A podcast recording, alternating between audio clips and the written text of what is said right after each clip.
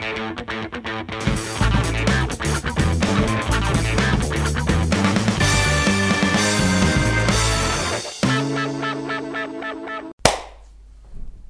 všetky hamburgerové deti. Dnes, ako vidíte, sme opäť v novom prostredí, my stále experimentujeme v tomto našom podcaste, takže presunuli sme sa o dve miestnosti vedľa, ale nie, je dôležitá miestnosť, ale to, že tu máme, mám ja, lebo tu zase nie, nového hostia, Tomáš Havran. Mudr Tomáš Havran.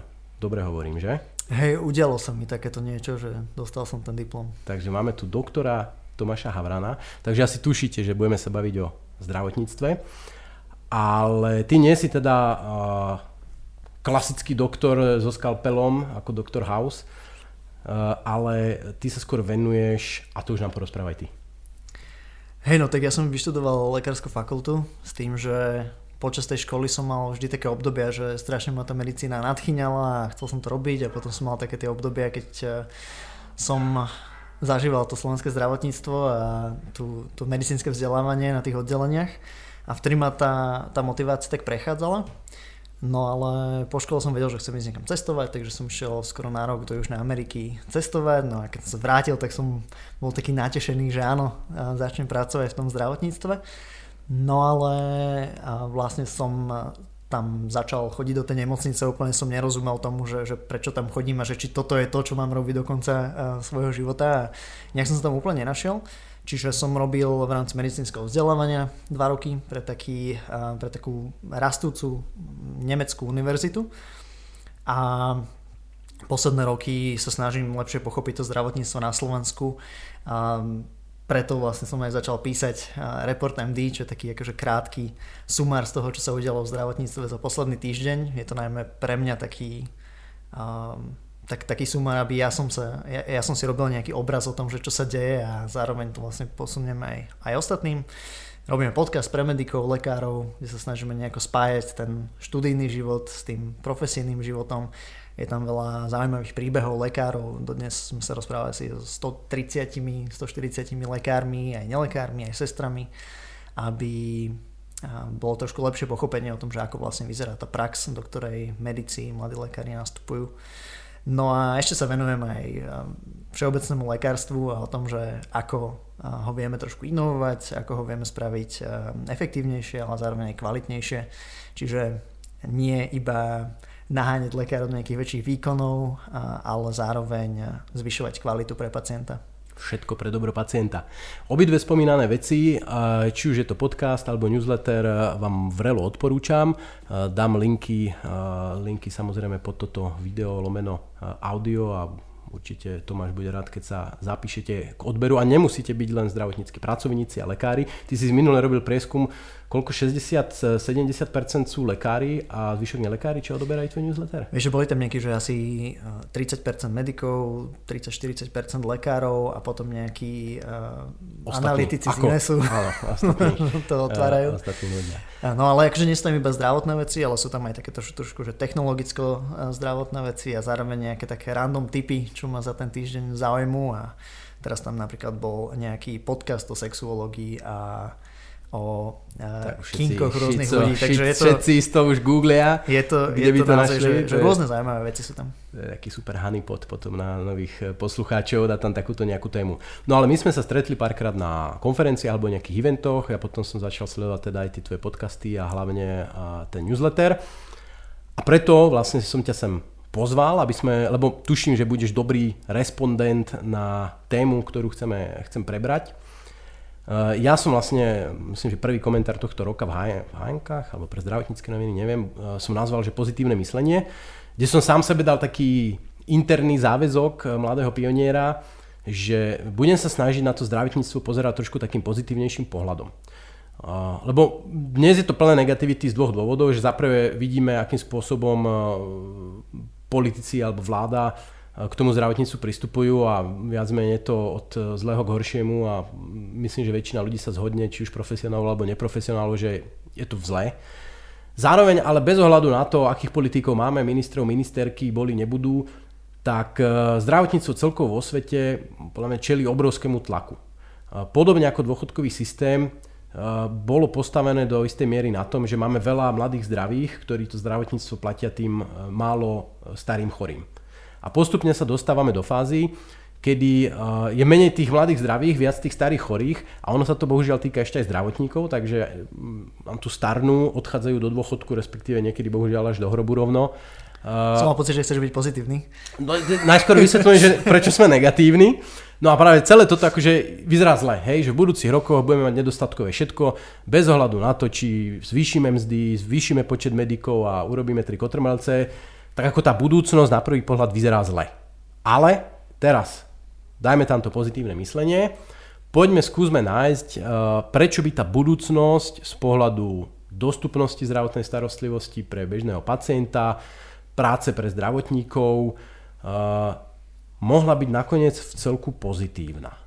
A voľne si to možno tak môžeme rozdeliť na také, že poďme sa baviť o tom, či vôbec nejakým spôsobom, ako sa dá škálovať práca v tom zdravotníctve, akú úlohu tam hrajú nové technológie, ako, ako sa dajú zmeniť procesy a podobné veci a uvidíme, uvidíme na čo prídeme.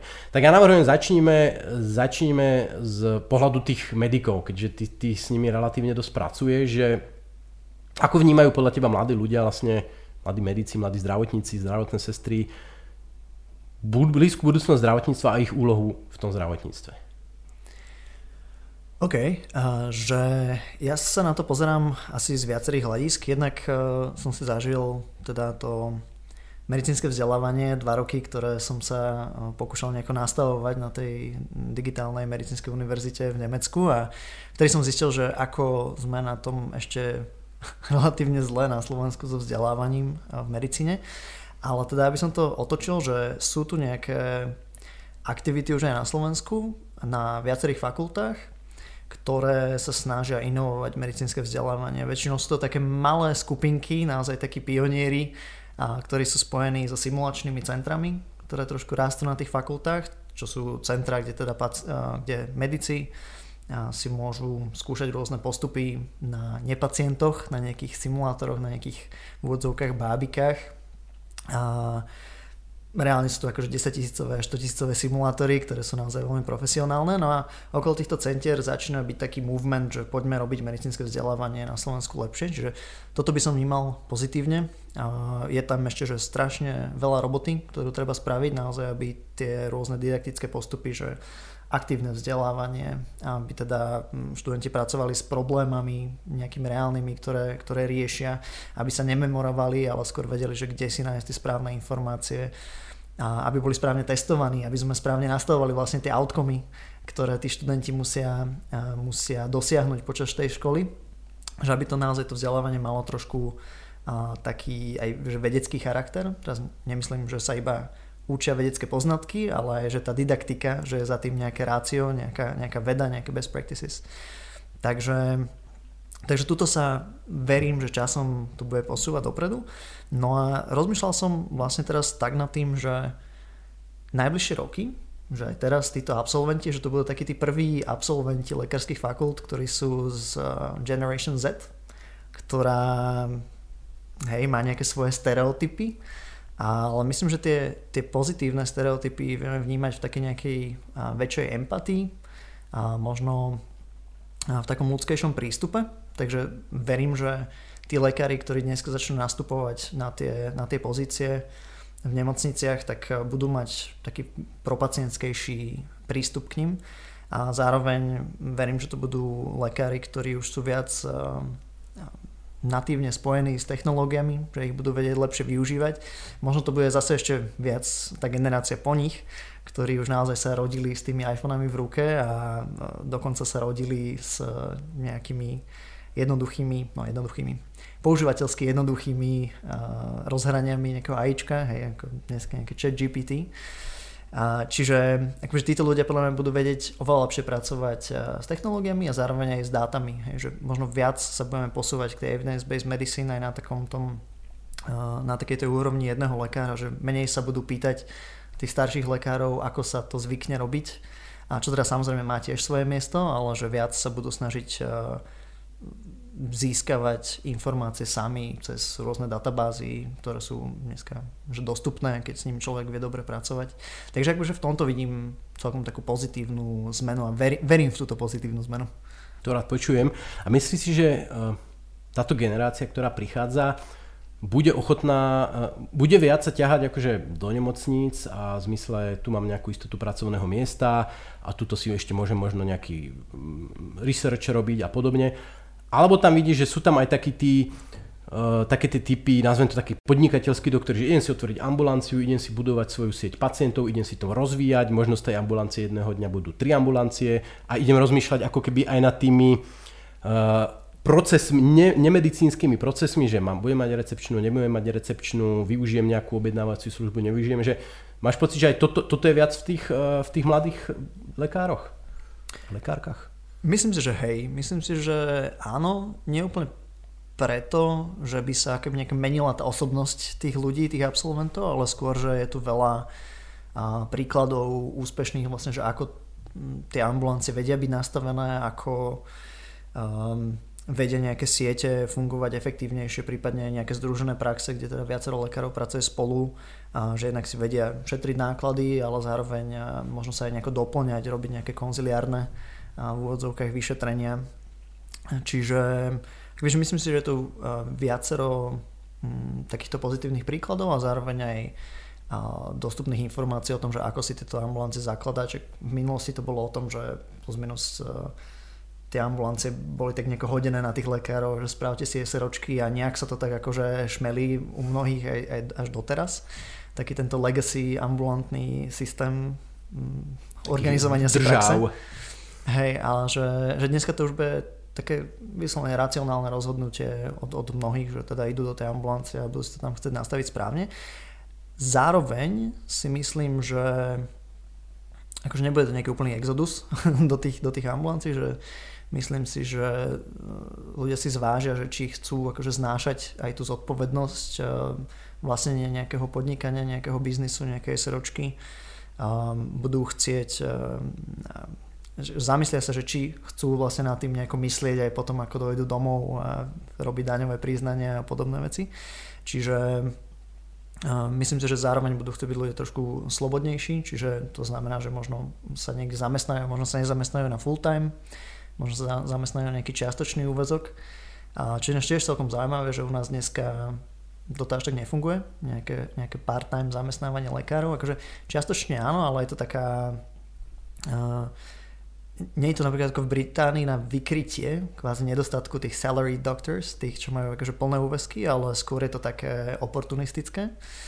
Um, Čiže možno toto mm, bude ďalší taký nejaký trend, kde, kde sa niektorí lekári nájdu, ktorí teda už možno majú atestáciu a teraz nepotrebujú ako nejak šplhať po tom, po tom rebríčku, ale skôr chcú mať akože svetý pokoj, plus minus dobre si zarobiť a, a nemať nejaký, nejaký stres naviac. Čiže um, takto nejak to vnímam, neviem úplne, že ako sa to bude percentuálne hýbať, ale rozhodne, že tých možností je dneska asi viac. Ono, jedna z tých vecí, ktoré potrebujeme k tomu pozitívnemu mysleniu je, aby sa zdravotnícke služby vedeli naškálovať v budúcnosti. Čo pri službách celkovo ako škálovanie je trošku väčší problém, že keď máš automobilku alebo výrobcu ja neviem, telefónu alebo tabletov, tak ako pridá linku, zrýchli roboty, lepšie vymyslí to zváranie, aby tam nejakou efektívnejšou cestou vyšlo a vychrli tých aut dvakrát viac. V prípade služieb je to trošku ťažšie, lebo vlastne tým vstupom je ľudská práca ale vždy sa to dá nejakými organizačnými, procesnými zmenami dosiahnuť. Tu si myslím, že, že nemocnice sú v tomto trošku ľahšie, lebo tá nemocnica trošku viac pripomína tú fabriku, hej? že máš tam ako keby, máš tam lôžka, máš tam nejaké prístroje, máš tam relatívne veľkú pracovnú silu, s ktorou vieš nejakým spôsobom operovať, vieš si tam dať recepciu a, a podobné veci. Pri tých ambulanciách je to, je to aspoň podľa mňa o niečo ťažšie pri s tým škalovaním.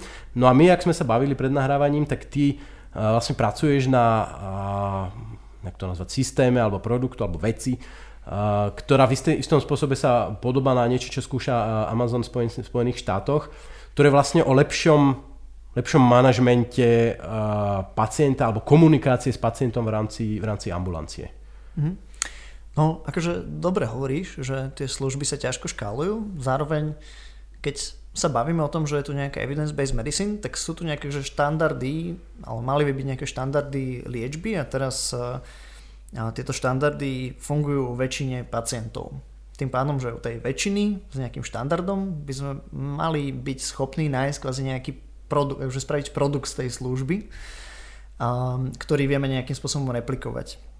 Zasa, že mm, keď teraz niekto počúva, tak hneď si povie, že jasné, že vlastne možno tam už nepotrebujeme až tak toho lekára, že nejaká šikovná AIčka vie dať pacientovi odporúčanie, pokiaľ si spraví nejaký dotazník a že časom rozhodne, že, že dneska tam ešte nie sme, že to musí byť lekár, ale zároveň vie napríklad takúto technológiu alebo nejaký šikovný algoritmus využiť na to, aby mu to ušetrilo čas pri riešení takéhoto pacienta. Zároveň myslím si, že stále sektor nejakých wearables, nejakých senzorov sa bude posúvať dopredu.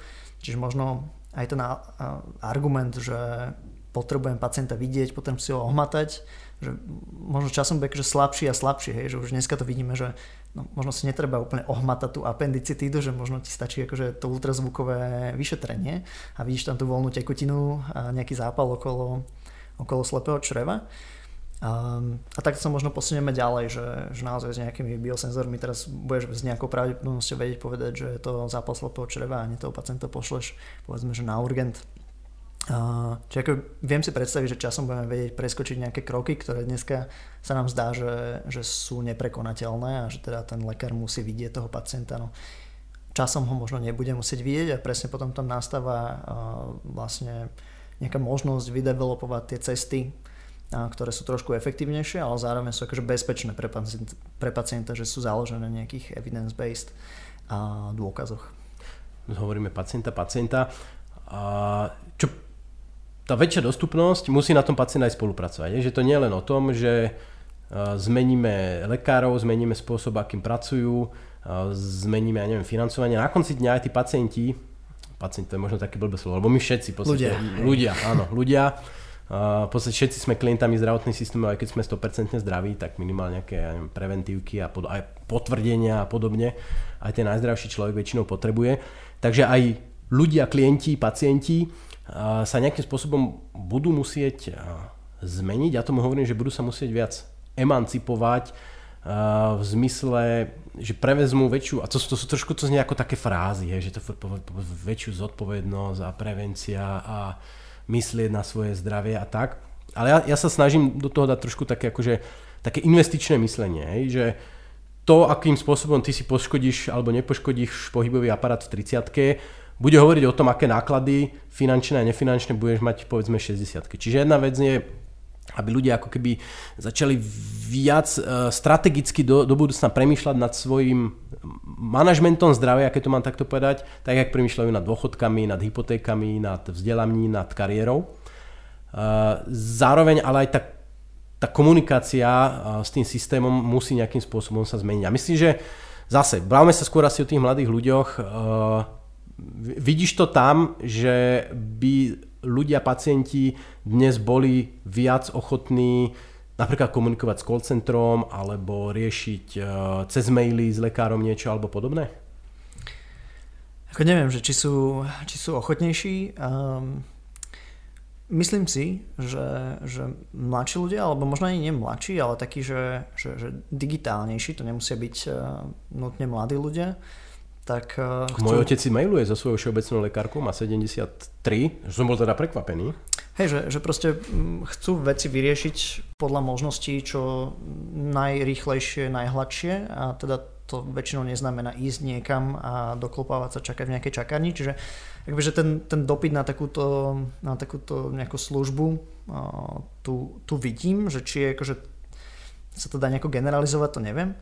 A zároveň mne sa veľmi páčilo, ak si mi spomínal, že, že vlastne ľudia dneska možno uh, sa snažia čo najmenej odvádzať do sociálnej poisťovne, lebo vedia, že uh, v budúcnosti možno žiaden dôchodok nebudú mať a tým pádom akože, že, že toto už nejak pochopili, zároveň, že dneska si platíme zdravotné poistenie, ale stále všetci si myslia, že tá zdravotná starostlivosť bude akože neobmedzenie stále zadarmo aj hoci kedy. Čiže, a, neviem, to mi ty možno povie, že či bude alebo nebude. A zároveň dáva to samozrejme zmysel, že keď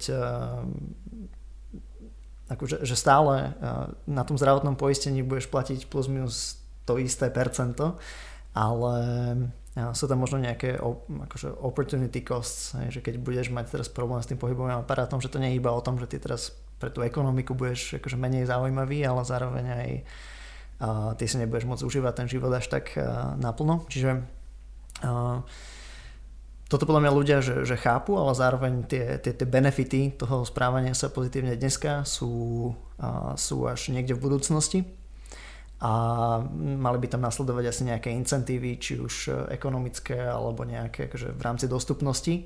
Zase je niečo, čo ty uh, máš určite premyslenejšie, že keď teda pacient sa osoba správne stará, chodí na preventívky, tak buď budeme nejaký benefit, možno znížené uh, poistné alebo, alebo niečo, kde teda je zjavné, že, že, že, že je tam tá, tá incentíva správna. Že dneska tak nemá, že môžeš čerpať koľko len chceš a v zásade ťa v tomto nič neobmedzuje.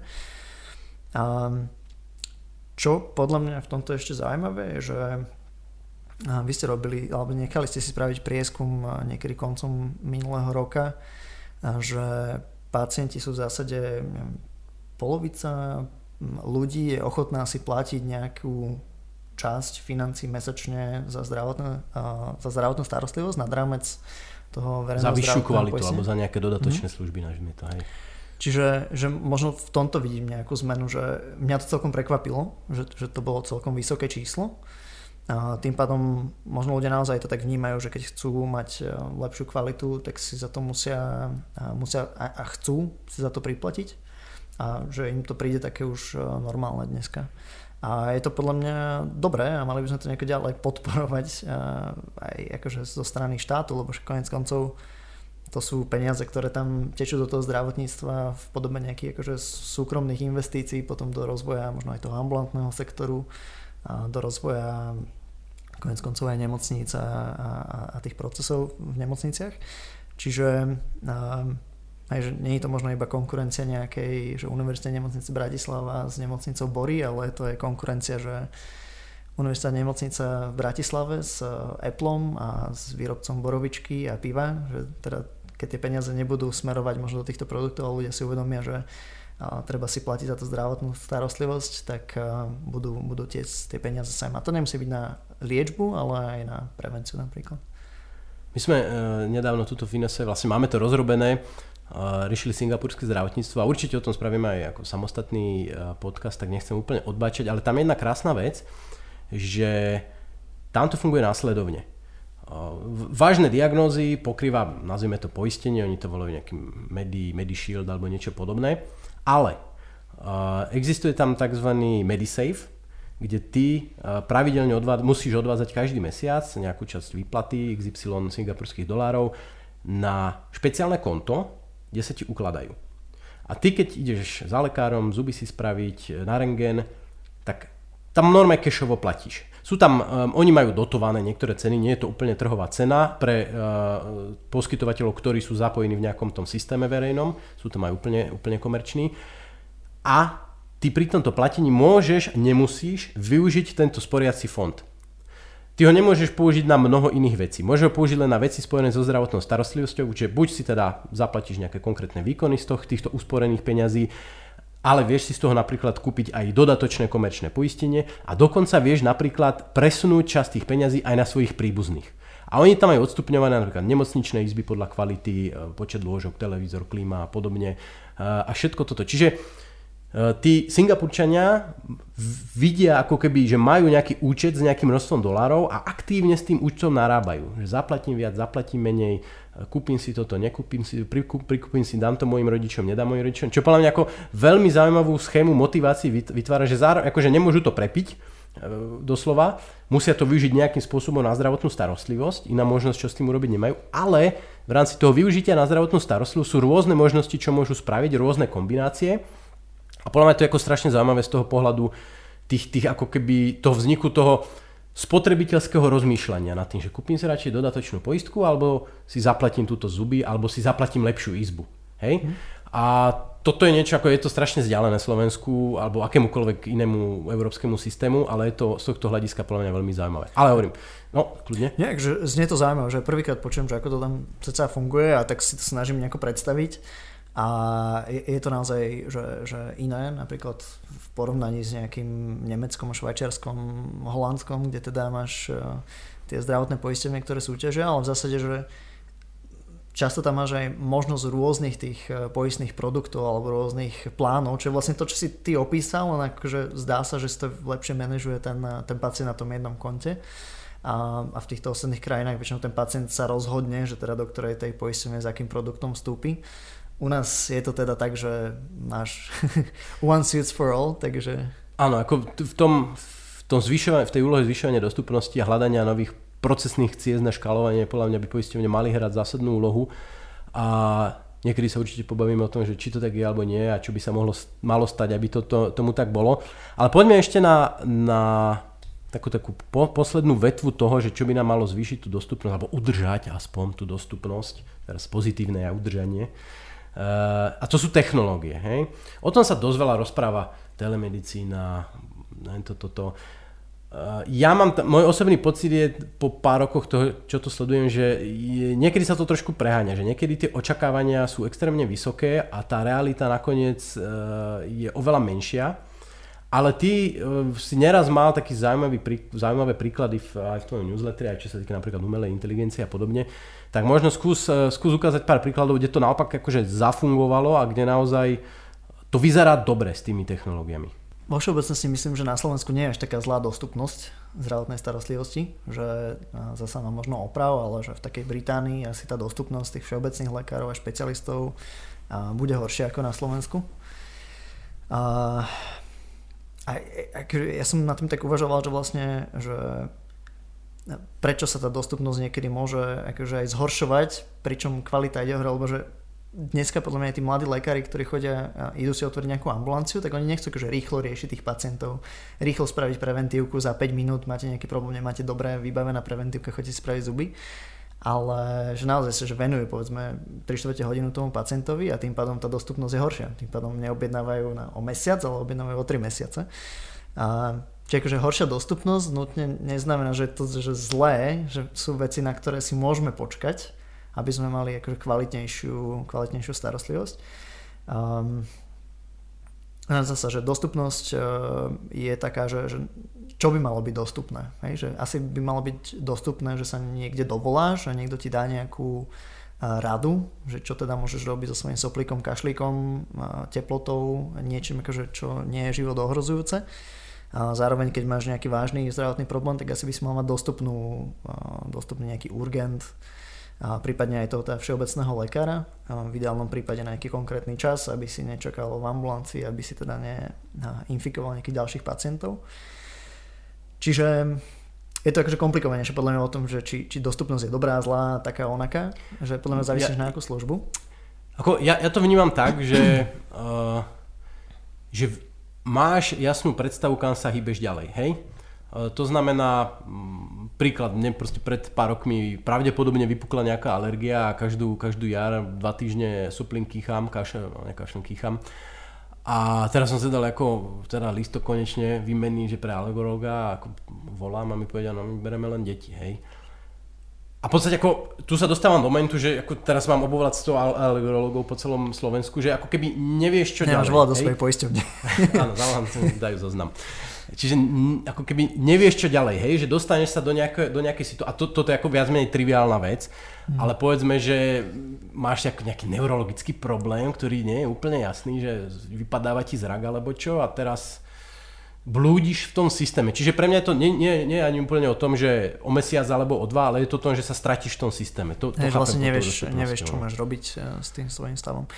Uh, jo, no ako tu vedia pomôcť nejaké technológie, uh, tak uh, myslím, že, že dneska už uh, v mnohých ambulanciách fungujú rôzne objednávanie na čas, uh, naozaj sú to jednoduché bukovacie softvery, uh, ktoré teda zlepšujú tú experience pre pacienta. Myslím si, že zlepšujú experience aj pre lekára, ktorý teda to má nejako dobre zorganizované.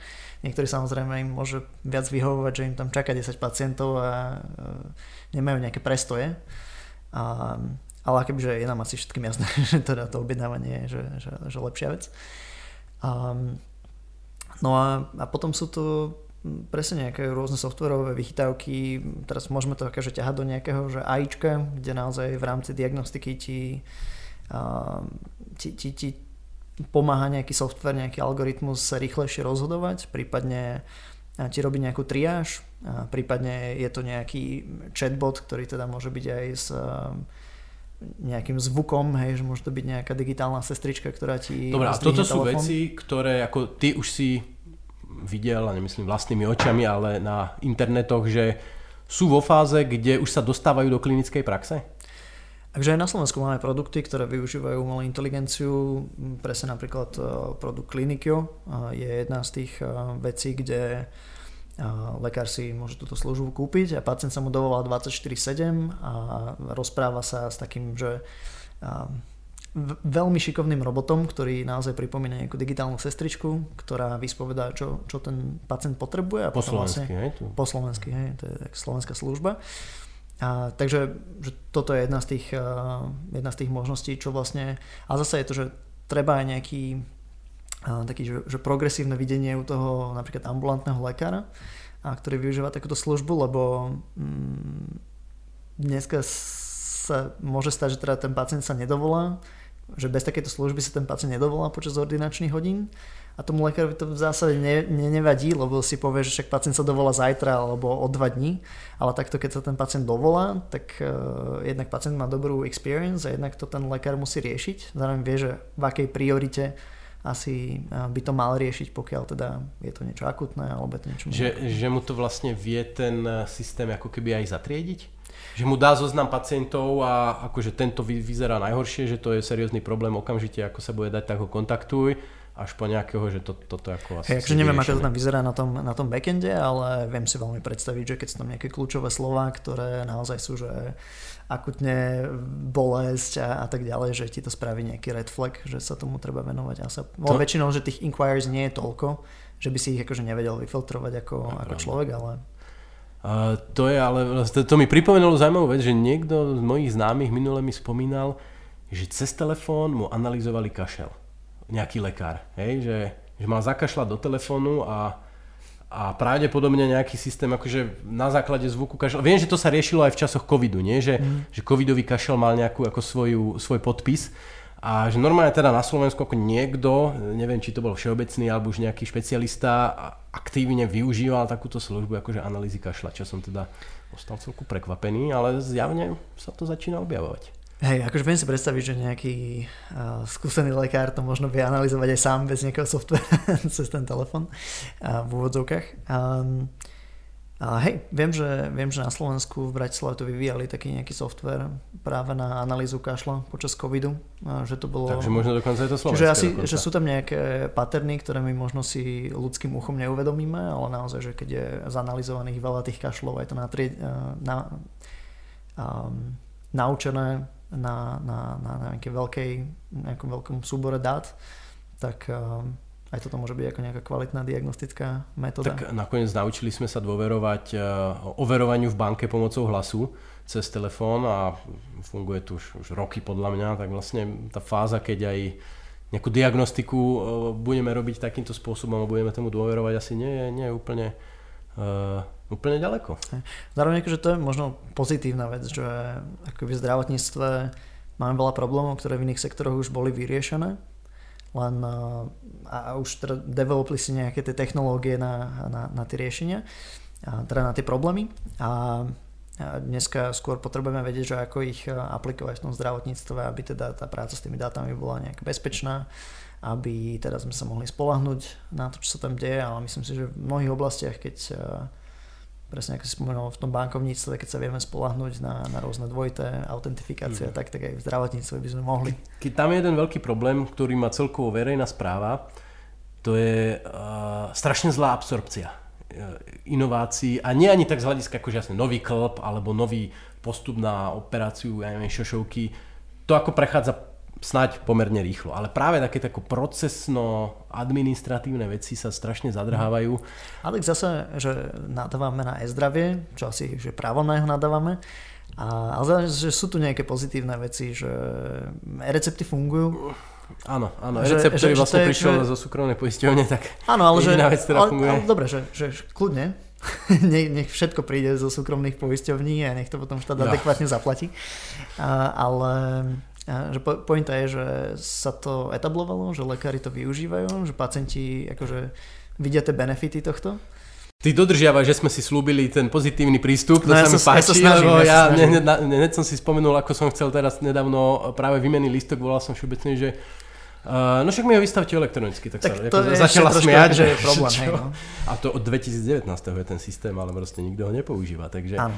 A zase takže... od 2022 sú tu EPNky a tie sa nejako začali používať a tiež akože je to nejaký learning curve, kým si tie lekári zvyknú a bohužiaľ tí lekári, ktorí nemajú tie počítače, nechcú s nimi robiť a naozaj akože v, v, u primárnych uh, lekárov som sa stretol s tým, že majú písacie stroje Stále že to ešte, sa im, akože lepšie sa im píšu správy takto a že Hlavne, no tak chápem, tam... na nejaké listočečky a tak teraz dotlačia, ne to tráfaj. No, uh, ne, nedajú si dopustiť niektorí, no. Takže... Romantika. Romantika. Ako, hej, romantické to je, no ale akože zase, že počas toho pol roka vystavili lekári nejakých 200 tisíc EPNiek, čiže niečo sa deje.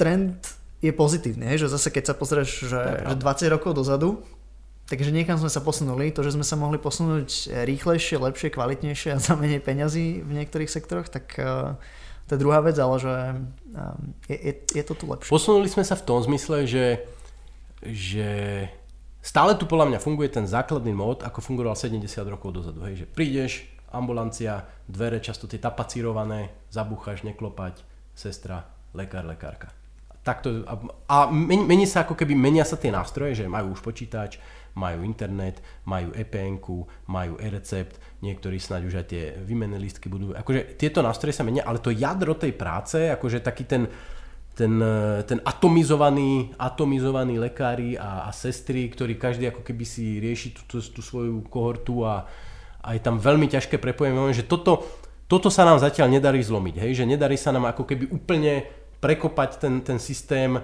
do nejakého viac takého modulárneho, že mám tu spoločnú, ako snažia sa o to, snažia sa, že mám tu, ja neviem, aspoň virtuálnu polikliniku, mám tu proste nejaké e, recepciu, nejaké centrálne objednávanie, možno dokonca lekára na telefóne, ktorý predtým ako si zatriedi tých pacientov pre tých ďalších lekárov, alebo sestru, alebo niečo podobné, že toto tu ako toto podľa mňa moc nerastie. Toto ide veľmi pomaly. No a to ani nebude rásť, pokiaľ naozaj tom ambulantnom systéme budeme mať, že jedna ambulancia, jeden lekár, jedna sestra, alebo že dve sestry maximálne, že tam proste není kapacita na takúto inováciu, ani časová, ani finančná. A preto podľa mňa, že pozitívne sa dá tiež vnímať nejaká konsolidácia týchto ambulancií na Slovensku, ktorá sa tak pomaličky začína diať, akože Proker to už predbehol pred uh, viacerými rokmi, ale že dneska to vidíme, že sa snažia rôzni, rôzni hráči budovať nejaké siete ambulancií a niektorí to teda označujú ako výsosne negatívne, že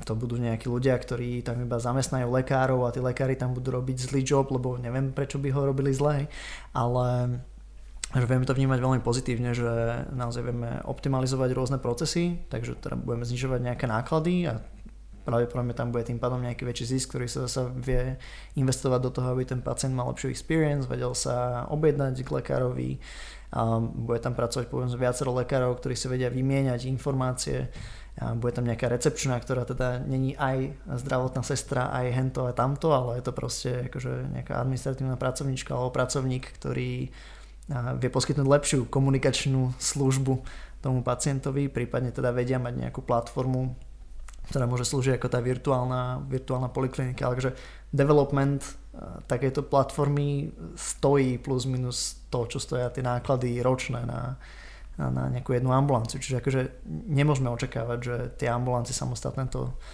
a, takéto niečo budú budovať. A skôr by som teda očakával, že oni sa budú pridávať a, do takýchto nejakých sietí, pretože ja neviem, chcú sa odbremeniť od nejakej administratívnej práce, od nejakej ekonomickej práce, od nejakej presne digitalizácie, ale tak keď nemusia, tak, tak to nerobia hej, a zároveň, že stále majú dosť peňazí na konci mesiaca, že nie sú na to odkázaní nejakým spôsobom inovovať, aby boli konkurencieschopnejší, hej, že stále tá konkurencia je relatívne nízka. No a zároveň, že mnohí lekári majú taký pocit, že v tých sieťach bude teda horšia tá medicínska starostlivosť, tá klinická časť, pretože možno tomu lekárovi nebude až tak ísť nejaké dobré dlhodobé toho pacienta, ale že dneska mu potrebuje vyriešiť nejaký problém, plus je bonifikovaný za to, že ja neviem, robí viac preventívok, aj keď neviem, že čo by to bolo nutne zlé, hej, ale zároveň si vedia tieto siete vypracovať aj nejaké vlastné štandardné postupy na, na tú klinickú prácu, na ten klinický workflow. Že teda toto sú naše štandardné postupy, ako predpisujeme antibiotika, takto liečíme hypertonikou, takto ich dispenzarizujeme. A je to proste nejaký štandardný proces, ktorý reflektuje evidence-based medicine a ich nejaké vnútorné pôsobenie. Každý lekár, ktorý tam nastúpi, tak proste to dodržiava, plus samozrejme každý pacient je špecificky a tak ďalej, že je tam nejaký priestor na to že rozmýšľanie lekára, ale zároveň očakáva sa nejaký štandard klinický, kdežto v tej ambulancii plus minus, ak sa ten lekár nastaví, ak sa sám seba skontroluje, tak, tak to je, hej. Že v zásade ako úrad pre dohľad ho nejako kontroluje, ale až keď príde podnet od pacienta, pacient nevie vyhodnotiť vlastne, že či bola poskytnutá dobré alebo zlé starostlivosť, čiže Um, je to veľmi neefektívne a keď teda tá sieť to rieši interne, nejaký takýto vlastný klinický audit, tak to môže byť uh, celkom pozitívna vec. Čiže myslím si, že ďalšia z tých pozitívnych vecí uh, v rámci takéto konsolidácie, a nemusí to nutne znamenať, že teraz uh, dojde nejaká finančná skupina a skupí 100 ambulancií, ale kľudne to môže byť aj tak, že desiatí lekári sa dajú dokopy a vytvoria si také konzorcium a spolupracujú a vymieňajú si know-how pacientov. Možno neviem, že 12 hodín každý týždeň jeden robí 24-7 poradňu a zrazu je to úplne že doable a všetkých tých povedzme 10 tisíc alebo 20 tisíc pacientov má oveľa lepšiu starostlivosť. A to môže byť práve prínos tých nových mladých eh, z generácie Z, tých snehových vločiek, ktoré sa snad neroztopia, ale pomôžu spolu založiť to dostupnejšie, efektívnejšie, naškalovanejšie zdravotníctvo, ale je to úloha akože pre nás všetkých ostatných ľudí, pacientov, aby sme uh, trošku žiadali tú kvalitu, a nielen medicínsku, ale nazval by som to ako aj tú, tú prospotrebiteľskú, to objednávanie, to, či ako vlastne robí ten lekár aj niečo nad, nad rámec toho úplného základu a podobne. Takže ak, aké si to spravíme, také to budeme mať. A ako hovorí môj kamarát. Mňa by ešte zaujímalo, ty si teda spomínal trošku to škálovanie, že ako funguje to škálovanie v nemocniciach. A teraz Mm, čo skoro otvoria nemocnicu Bory a tam majú teda ten hospitalistický spôsob ošetrovania pacienta alebo teda staranie sa o pacientov, že či toto vnímaš ako nejaký zaujímavý, nejaký zaujímavý moment v tej, tej škálovateľnosti zdravotnej starostlivosti v nemocniciach práve? Z hľadiska Slovenska, tak ako určite bude mať zaujímavé takýto, takýto príklad. Keď máme tu už nemocnicu v Michalovciach, ktorá myslím, že nie je postavená na takomto princípe Ťantánová, ale každopádne Bory a snad teda aj Martin v nejakej budúcnosti, neviem či Rásuchy, v tomto budú zaujímavé. Ja mám svoj taký obľúbený príklad, ktorý, ktorý kto sleduje naše výstupy, tak už posúčil 250 krát a to je, to indická sieť Narayana, ktorá vlastne začínala pred 20 rokmi ako jedna klinika jedného extrémne aktívneho kardiochirurga. Momentálne to asi 30 špitálov. A oni ako toto sa snažia ťahať na maximum, to škálovanie. To znamená, že uh, snažia sa minimalizovať uh, zbytočné náklady na kapitál, to znamená efektívne budovy, nie vždy v centre mesta, ale niekde na okraji. Snažia sa zaviesť taký princíp, oni hovoria, že Henry Ford kardiochirurgie, to znamená taký v úvodzovkách princíp pásové výroby, že je tam veľa sál, majú seniorných, juniorných chirurgov, seniorní chirurgovia napríklad robia pri bypassoch len tie, tie, proste tie grafty, a idú z pacienta na pacienta, tí juniorskejší chirurgovia rozrábajú a dorábajú tých pacientov, snažia sa zapájať rodinu do ošetrovania, ale nie len nejak náhodne dali si Stanfordu napríklad urobiť e, celý program pre rodiny na rekonvalescenciu pacientov, aj po finanč- majú extrémne e, hlbokú datovú bázu, oni live zbierajú data od všetkých pacientov, ktorých majú teda tisíce v každom momente. AI robí predikcie na týchto pacientských dátach tým, že oni majú 12 až 15% všetkých kardiozákrokov v celej Indii, ktorá má 1,5 miliardy obyvateľov, tak majú obrovskú dátovú bázu. na základe, ktoré už potom vedia robiť predikcie, že aha, tento pacient na základe AI nám povedal, že tento asi bude mať komplikácie, tak sa na to pripravím a podobne. Čiže toto všetko sú príklady, aký, ako, ako sa dá škálovať v nemocnici. Že ty v podstate môžeš z toho robiť ako keby tú, tú efektívnu fabriku, bez toho, aby si uh, poškodil nejakým spôsobom uh, tú kvalitu toho výstupu. Hej, no potom ale, že budeš tu mať uh, vlastne to, že sa ti stráca nejaký ten to umenie tej medicíny a ten, ten, ten medziludský vzťah. Teda, že, že budeš počúvať tieto argumenty, zároveň, že otázka je, že či toto je niečo, čo v budúcnosti v medicíne že bude také kľúčové, ako bolo možno v minulosti a že či práve ale... tie, tie, tie výstupy neprekryjú kvázi ten... ten ale prečo, ako podľa mňa, prečo by spôsob? sa to malo strásať? Uh, pretože za prvé, takýto spôsob ti umožňuje oveľa rýchlejší raz doktorov. Hej? Že ty keď máš viac operácií, vidíš toho seniora, ako robí pri tebe a dostaneš do ruky, uh, tak vieš rýchlejšie rásť. Za druhé, je tam priestor na to, aby ako keby tie, tie mechanické činnosti sa čo najviac automatizovali a ty potom ako lekár môžeš zase zameriavať sa, posunúť sa o level vyššie a zameriavať sa na to ťažšie, na tú problematickú časť. Ostane ti viac času aj, aj na, na iné veci. A s tým pacientom ako stále tá komunikácia tam môže byť. Môže byť napríklad aj prostredníctvom dát. Možno ti nedokážeš vždy venovať hodinu času, ale to proste nie je realistické. Ako tá, tá hodina času v budúcnosti toho zdravotníka bude extrémne drahá.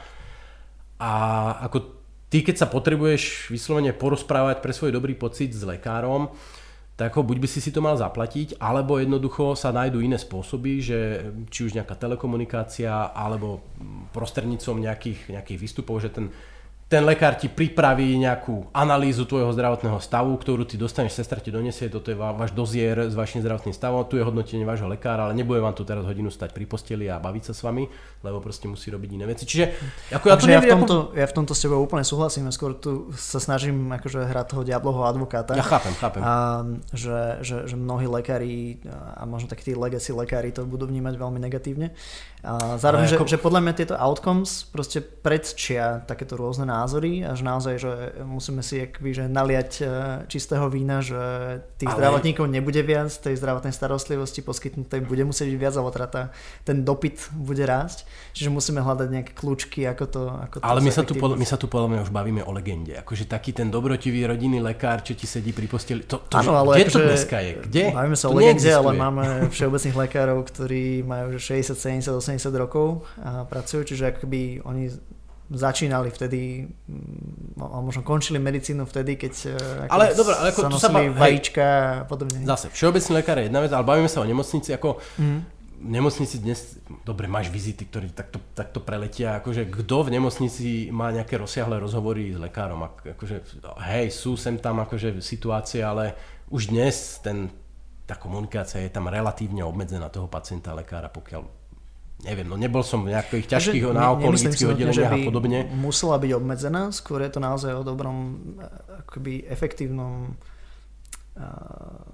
rozdelení z tej práce, že naozaj tí extra špecialisti možno operujú, možno dojdu tam na nejakú, na nejakú vizitu, konzultujú tých pacientov s tými mladšími lekármi, ktorí následne komunikujú všetko s tými pacientmi, zasa keď to sú akože lekárske otázky, keď sú to nejaké ošetrovateľské veci, tak zase tam nejaký ďalší personál, ktorý, že, že akoby tá komunikácia zase by nemusela byť úplne obmedzená, ale skôr je to o tom, že ako si to nastavíš e, procesne. V tých... A plus bude to asi iné aj, aj tá kvalita tej komunikácie z toho hľadiska, ak ten lekár má proste pripravené, dostane do ruky e, súbor dát za posledný týždeň, a neviem, ležíš tam s nejakou diagnózou a on proste vidí tvoje výstupy také, také, také, niekto mu to spracuje, či už nejaký AI alebo nejaký administratívny pracovník alebo analytik v rámci tej nemocnice a on si to takto pozrie, sadne si k tomu pacientovi a ukáže proste takýto je vývoj, ja neviem, vášho tlaku a takýto markery v krvi a toto, toto, to, takto sa zapalové niečo.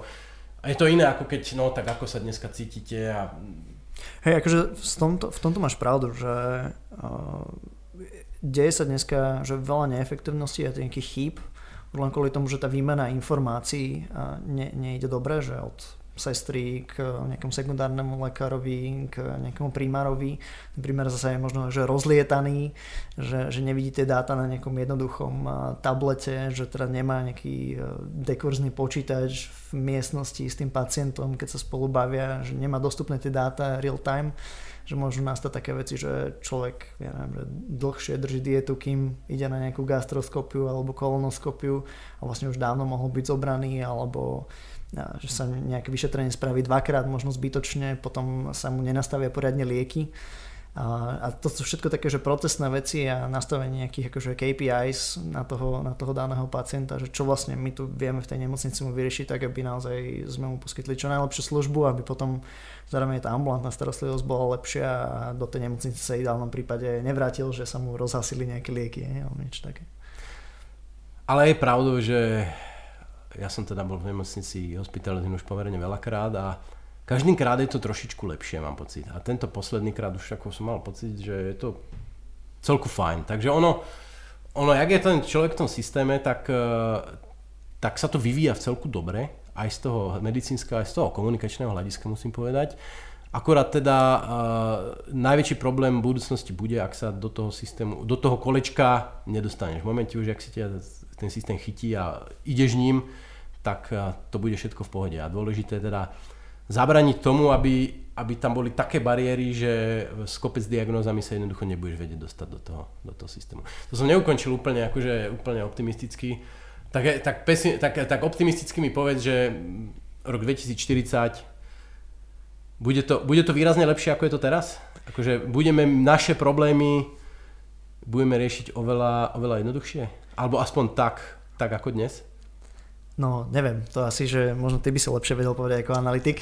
A ja, ja, ja si myslím, že veľa vecí sa, sa zmení hlavne čo sa týka medicínskeho vzdelávania, čo sa týka práce s dátami u lekárov, že a mali sme ten pocit ešte pred možno 10-15 rokmi, že veľmi rýchlo roboty nahradia nejakých akože takých tých e, factory workers a dneska skôr vidíme, že skôr tých e, ľudí, ktorí potrebujú rozmýšľať, riešiť problémy, možno tá AIčka nahradí skôr. A to sú práve aj tí lekári. A, teraz nehovorím, že teda AIčka nahradí tých lekárov per se, ale že skôr sa trošku zmenia tie, tie zodpovednosti toho, že vlastne čo necháme teda riešiť nejaký software a kde vlastne ten lekár bude pridá, pridávať tú nejakú hodnotu. A myslím si, že teda toto vie extra zefektívniť tú, tú prácu. Zároveň, že je to niečo, čo sa asi musí diať na nejakej inštitucionálnej úrovni, a tu asi náražam zase na nejaké bariéry uh, slovenského už, zdravotníctva, ale zároveň... Už zase pesimizmus do toho. Dobre, ano, zostaňme, že... zostaňme pri tom výhľade dobrom. Hej, a, a myslím si, že, uh, že aj v slovenskom zdravotníctve, keď teda ako uh, ste si vynechali vypracovať tú, tú analýzu, že pacienti sú ochotní si za nejaké veci priplatiť, tak jednak dostanú lepšiu zdravotnú starostlivosť a verím, že aj ten nejaký investičný kapitál sa tu potom bude nejako budovať a teda, že minimálne tie sektory, kam budú môcť tieto peniaze dotiec, tak, tak budú lepšie. No. Takže v tomto vidím takú, tak, také, také pozitívum. Super. A som rád teda, že uh, napriek tomu, že si ukratil slovenského pacienta o jedného lekára, tak naopak zase ten svet uh, zdravotníctva Dá si mu lekára, ktorý chce meniť veci a ktorý chce, aby to tu, aby to tu bolo lepšie aj z toho procesného a, a toho funkčného administratívneho hľadiska. Takže nech sa, ti to, nech sa ti to maximálne darí.